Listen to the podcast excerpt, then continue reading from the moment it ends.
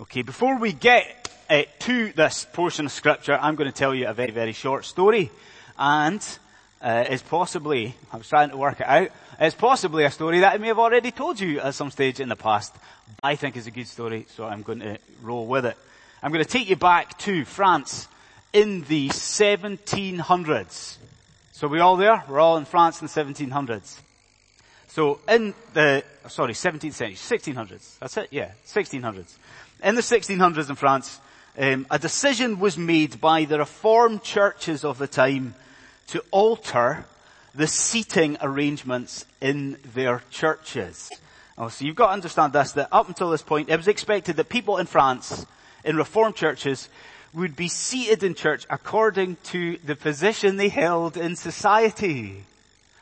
So the higher the position you held in the community, the nearer you sat to the pulpit. This is how it worked. So maybe the politicians would be up here. Possibly not, but maybe the politicians, lawyers and so forth up here, and the poorest of peasants would be right at the back of the church. That's how it used to work in France in Reformed churches. Around 1630, 1640, uh, this changed. Our churches decided, right, we're going to do away with this system and we're going to allow people in church to sit anywhere they want to sit. How does that sound to us? Sounds pretty fair, doesn't it? Sounds pretty straightforward. This led to absolute chaos in France. Uh, in a place called Castres, I was reading about it this week, there was such an outcry about this new idea that you could sit anywhere you wanted in church that people started nailing signs to their preferred seat in church. There was more than one record of a punch up in church over this seating arrangement change.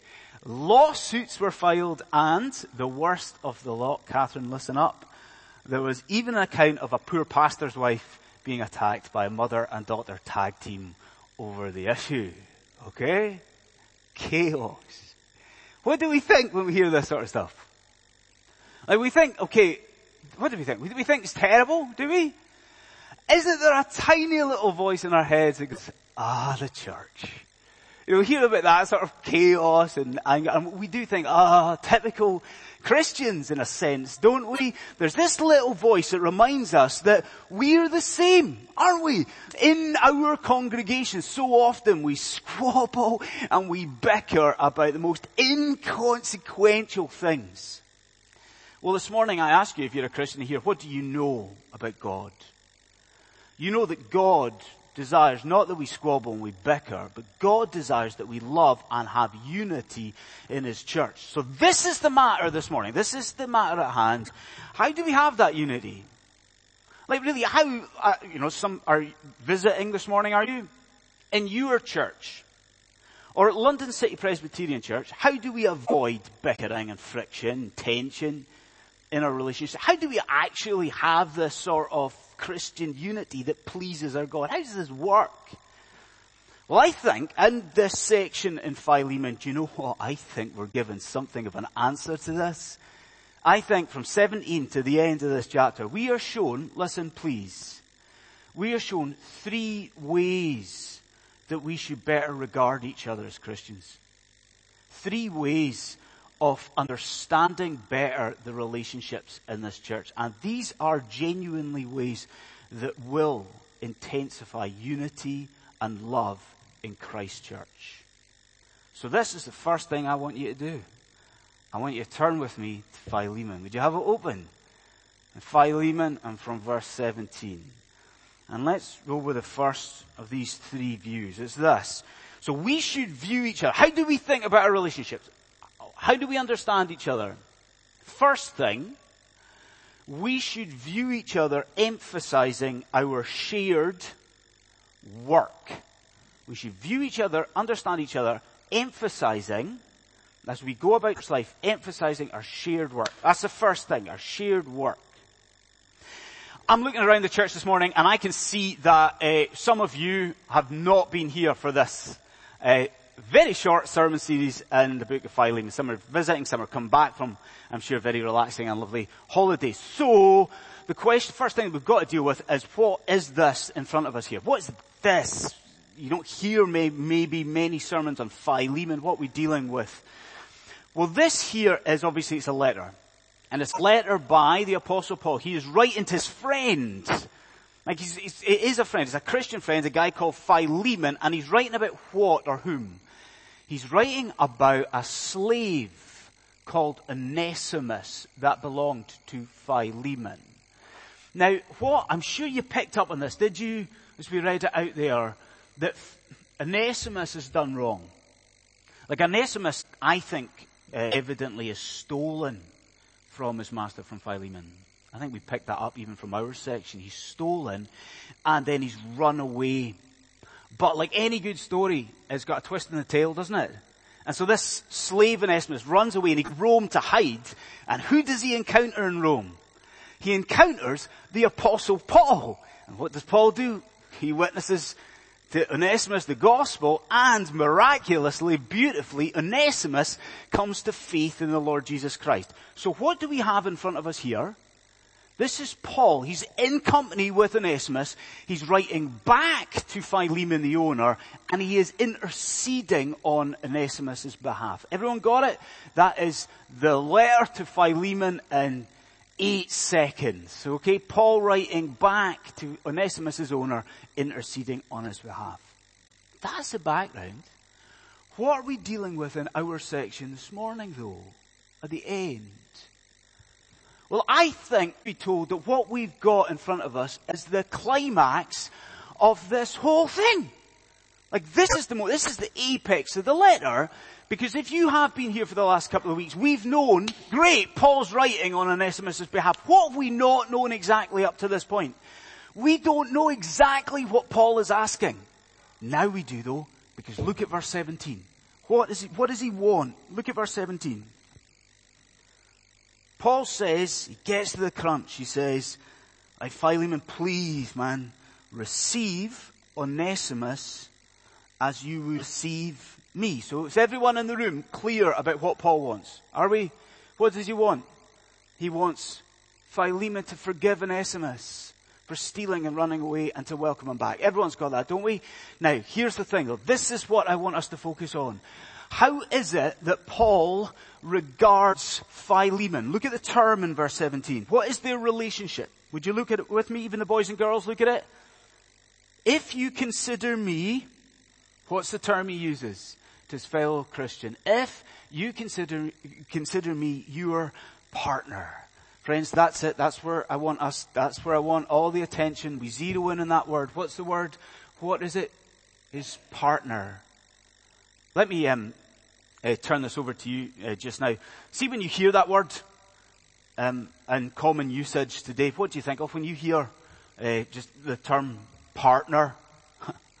I'm a bit shaky ground with this, aren't I? A little bit, maybe regrettably, I'm sure you would agree with me, it's come to almost be a replacement for a marriage type of relationship, hasn't it? A girl might say of the guy that she's living with, uh, he, that's my, that's my partner. So we've got that usage, that type of usage. There's another way that we use partner, isn't there? Because uh, who are Ben and Jerry? Everyone pretending, I, I, eat healthily. I have no idea who Ben and Jerry are. Yeah, right. You're not convincing me. Ben and Jerry are partners, business partners, aren't they in the ice cream world?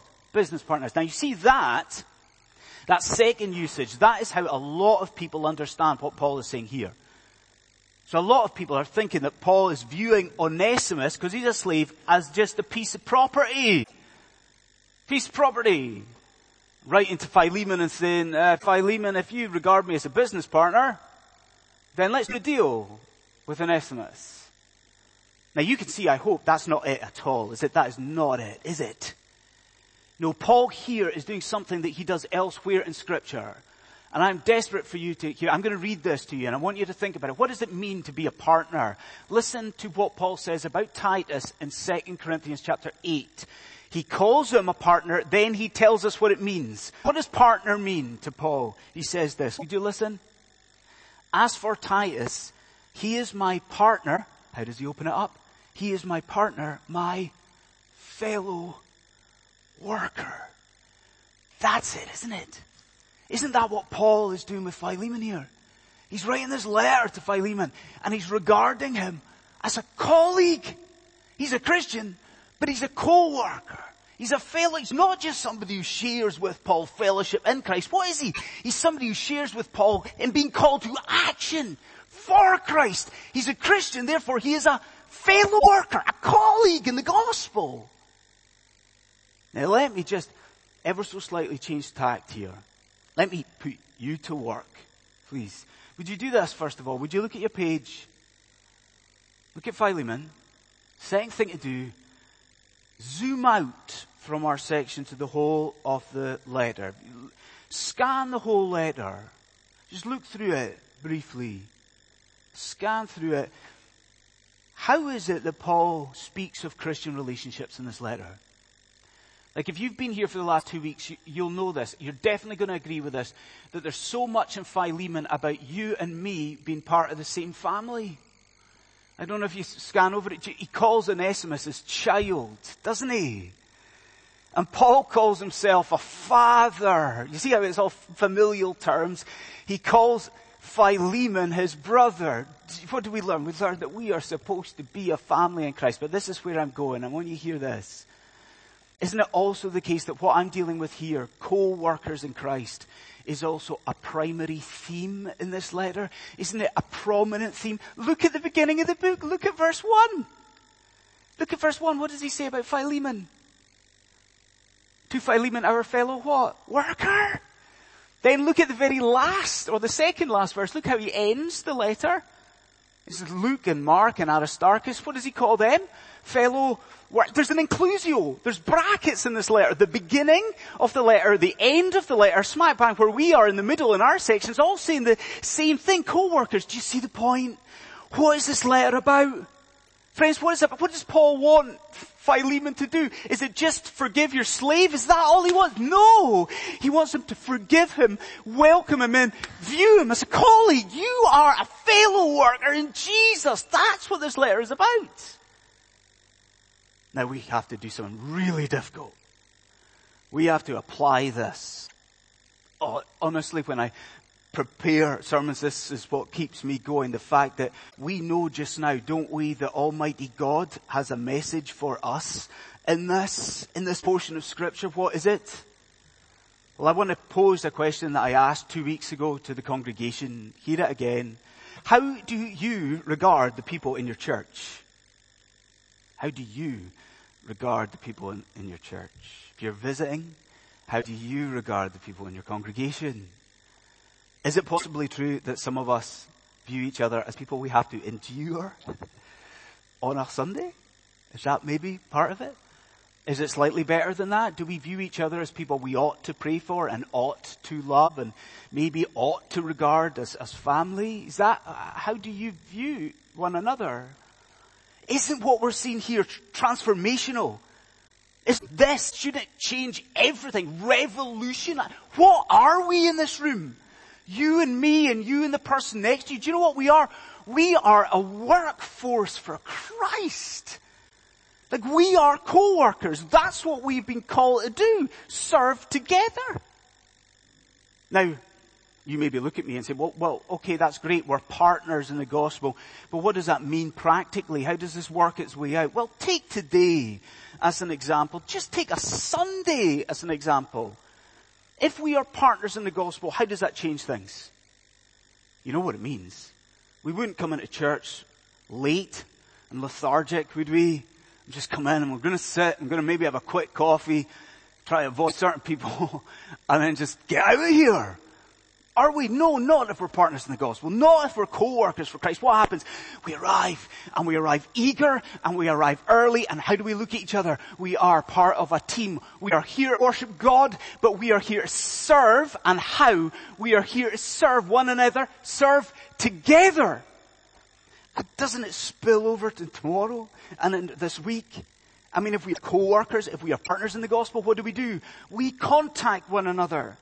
We check up on one another. We're partners in this. We're trying to encourage each other in this task that we've been given by God to make the name of His Son known in London. We're partners. Friends, surely it's obvious. Surely unity would be enhanced in our churches, if we would grasp what Paul is saying to Philemon, we're not just family, although praise God that we are that. We are workers and we are to work together for Christ. Partners. Emphasizing our shared work. Second thing we see here though, is that we should view each other echoing the gospel work. So the first one was emphasizing our shared work. The second thing is echoing the gospel work. So everyone I hope is on board with what we're looking at here. We're trying to be honest, are we not, about our relationships in church? And we're trying to adjust these relationships to meet the biblical criteria and what God demands of us. What we hear just now at this moment in scripture is a tapping of feet. And what we witness with the eyes at this point in scripture is shuffling of places. Because this next point is not about Paul's relationship with Philemon. They've changed places and this next point is about Paul's relationship with Onesimus. Paul, think that through. Paul's relationship with Onesimus. Now there are, I'm going to ask you again to do something. I want you to think through and to notice two elements of this. So we're ready? There's two. Here's the first one. You notice, do you, that Paul identifies with Onesimus. In fact, you could argue I'm repeating myself. We've noticed this, have we? Like what did Paul say in verse 17? What did he say? Receive Onesimus as you would receive me. So everyone can understand that he's ident- Paul is identifying with Onesimus. Receive this guy as you would receive me. Everyone's with me there? Paul's identifying with Onesimus. This is what I want you to, to get though, the condescension. The condescension involved in that. I mean, think of it like this. Imagine, everyone heard of Sinclair Ferguson, have we? Imagine Sinclair Ferguson, the Scottish theologian, came through the doors just now and, and took a, a, a seat down the front here. And then the door swung open again and it was Tim Keller. And Tim Keller takes a, a seat down beside Martin down here. And then a few minutes later, the door swings open. It's John Piper comes in and he walks down front. I mean, how would we, how would we treat these men? We would give them a row for their lateness to church. Obviously, we would. But we would treat these men with a certain degree of respect, do you not think? I mean, they're spiritually minded men, some of them theologians. We would, wouldn't we? And then you, you think about this, don't you? Who are we dealing with and focusing? This is the apostle Paul, excuse me. Like, can you imagine how the people in Colossae view Paul? This is Paul. It's not just a friend. This is a spiritual colossus, man. I mean, he's a giant and then think it through. What does he do? Who's he identifying with? Remember from last week? The lowest of the low, the scum of the earth, a runaway slave. Oh, identifying with Onesimus. Do you see the humility and the condescension? So he identifies, said two things. He identifies, right?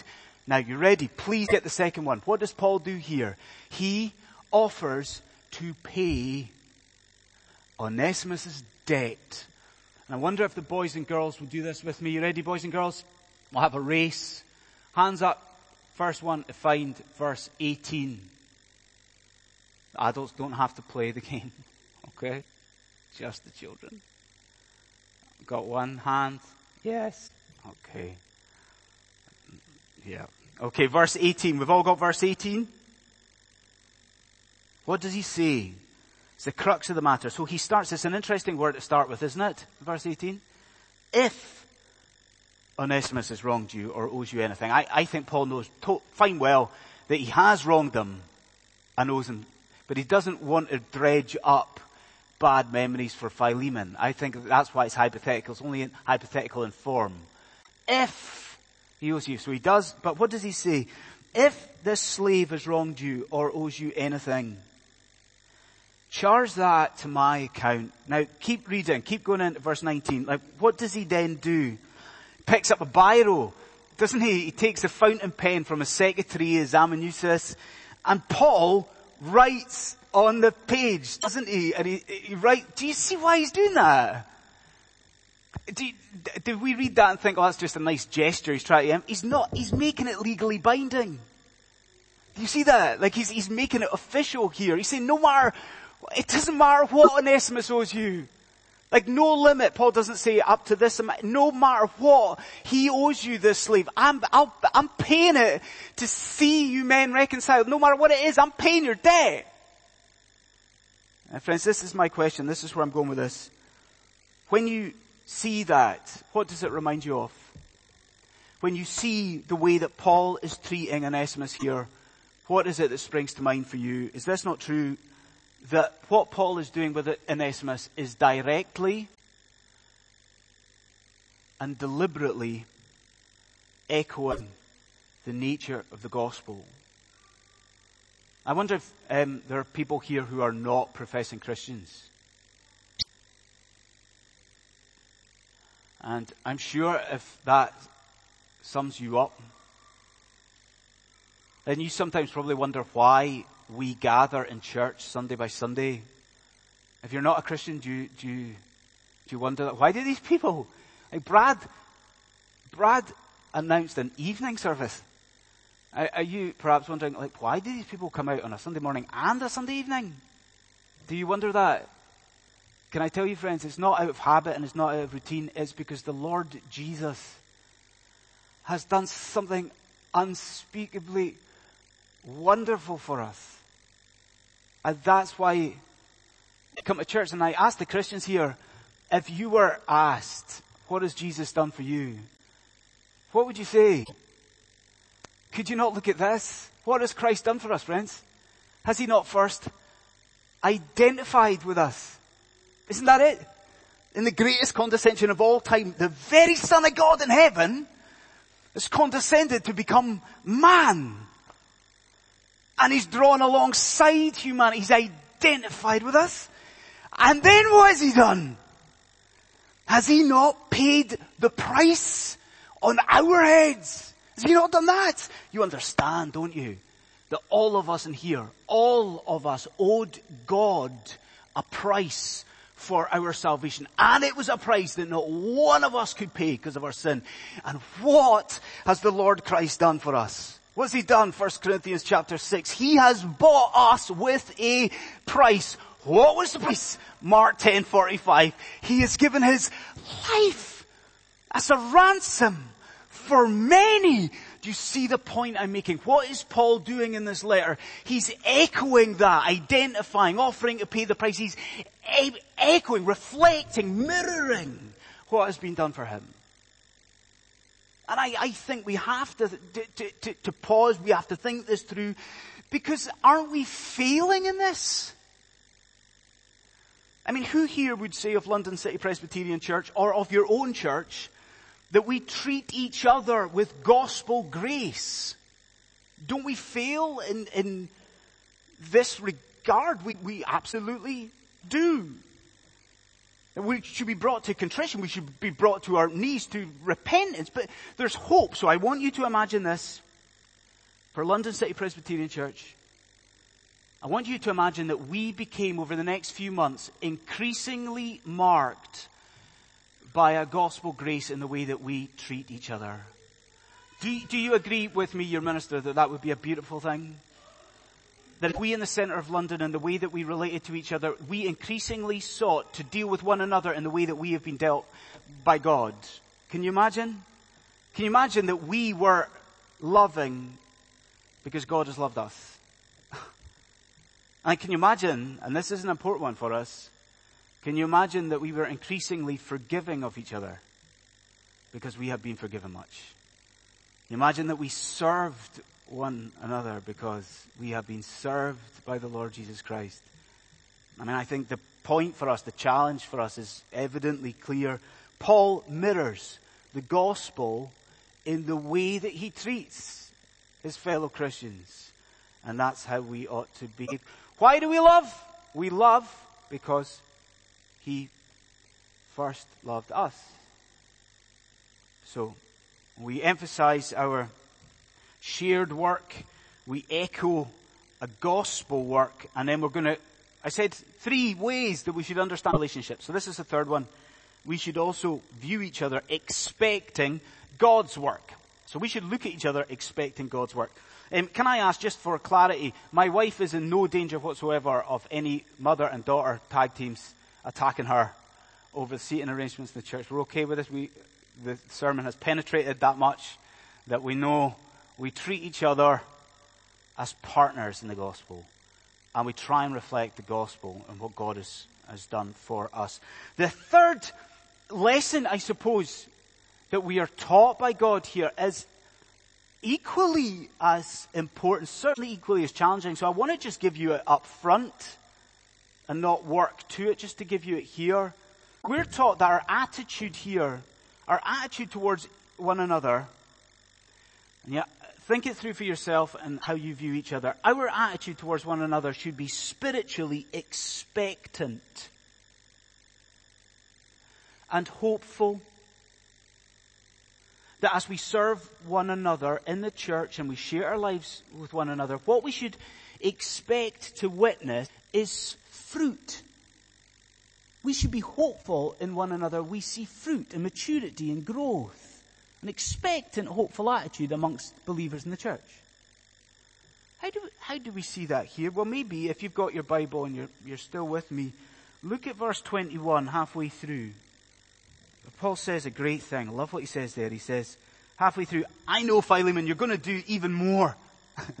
you're going to do even more than I ask. And the even more, I think, most likely, excuse me, is Paul is hoping that Philemon is going to send Onesimus back to Paul. He's not just going to forgive him, well, he's going to send him back to help Paul. I think that's what it is. But do you notice how he begins the verse? Look at the beginning of verse 21. Look, look what he says to his Christian brother. He says, confident of your obedience. I think that's a stunning little phrase. Because you understand what he's saying. He's saying, I reckon you're going to do, I believe you're going to do the right thing. Like Paul's writing to his friend and saying, I trust God so much that God is working by His Holy Spirit in your heart. I really am, I am sure, I am certain that you are going to do what is right and true in the gospel. Do you see it? He's hopeful. Isn't he expecting to see fruit? Now, stick with me. Look into the next verse. Look at verse 22. He wants to see his friends. So in verse 22, he said, I'm going to, I want to really want to come and see you. I want to come to Colossae. I'm missing you guys. I'm in shackles. I'm in Rome. I love to be with you. Prepare a room for me. Please, I want to see you. Then look what he says at the end of the verse. I am hoping that through your prayers so I ask you as a congregation, what does Paul assume? He assumes that that is in, is in the plural, in plural, he assumes that that church in Colossae, all of them, are praying for him. He assumes that. He is confident that that whole church is meeting to pray for him personally, for his health, for his ministry, that he will come to them. He is, do you understand? You see, Paul is expectant. He looks at his brothers and sisters and he expects maturity. He expects spiritual fruit. And aren't we cut to the heart by that? Because it's so different to the way that we are. Like I know this, I'm right in saying this, that some of you in this room, although we're a transient church, some of you have known each other for donkeys. Isn't that right? Some of you in this church have known each other not just for years, but for decades. Now there's a negative consequence, I think, for that oftentimes. And it's this, that we have therefore a low opinion of one another, don't we? Low expectations of our brothers and sisters in Christ. That's the problem. Because we can remember failures. And we're good at that, aren't we? And we remember how our brothers and sisters have let down the church and service or let down ourselves, let themselves down, let God down in our eyes. And so our estimation of these people goes down, our expectations go down. I am saying to you that is not how it should be in God's church. I firmly believe on the basis of this that you and I have a responsibility to trust one another more. That we should look to each other and we should look with expectancy anticipating to see fruit and maturity in one. And why? Not because we're great, not because we're good. Why? Because we know solidly that the Holy Spirit of God is in action in these people's hearts. There should be hope and expectancy in the church. And I will end with this. I want to end this little mini series in the way that Paul ends his letter. So let's look at what he says. So he, he does his usual, here's the guys, Aristarchus and so forth. They greet you, they wish you well. How does he end it? How does he end it? Look at it. He says to the church, the grace of the Lord Jesus Christ be with you. The grace of the Lord Christ be with you. If you are not a Christian in this room just now, hear this. The believers in here just now have exactly the same hope and wish for you. If you're not a Christian, it might shock you to know that there is a big percentage of this room just now who pray for you regularly. You might not know that. You might not want it. But there are a lot of Christians who are praying and praying what for you in your life? That you might know the grace of the Lord Jesus Christ in your spirit. That you might know the power of the gospel of God. The power of God, yes, to bring you close to the people in this room, but better still, that you might know the grace of God through Christ paying the debt that we owe on the cross of Calvary. That power that brings you before the Almighty, eternal Creator God and brings you before Him entirely reconciled. Let's pray.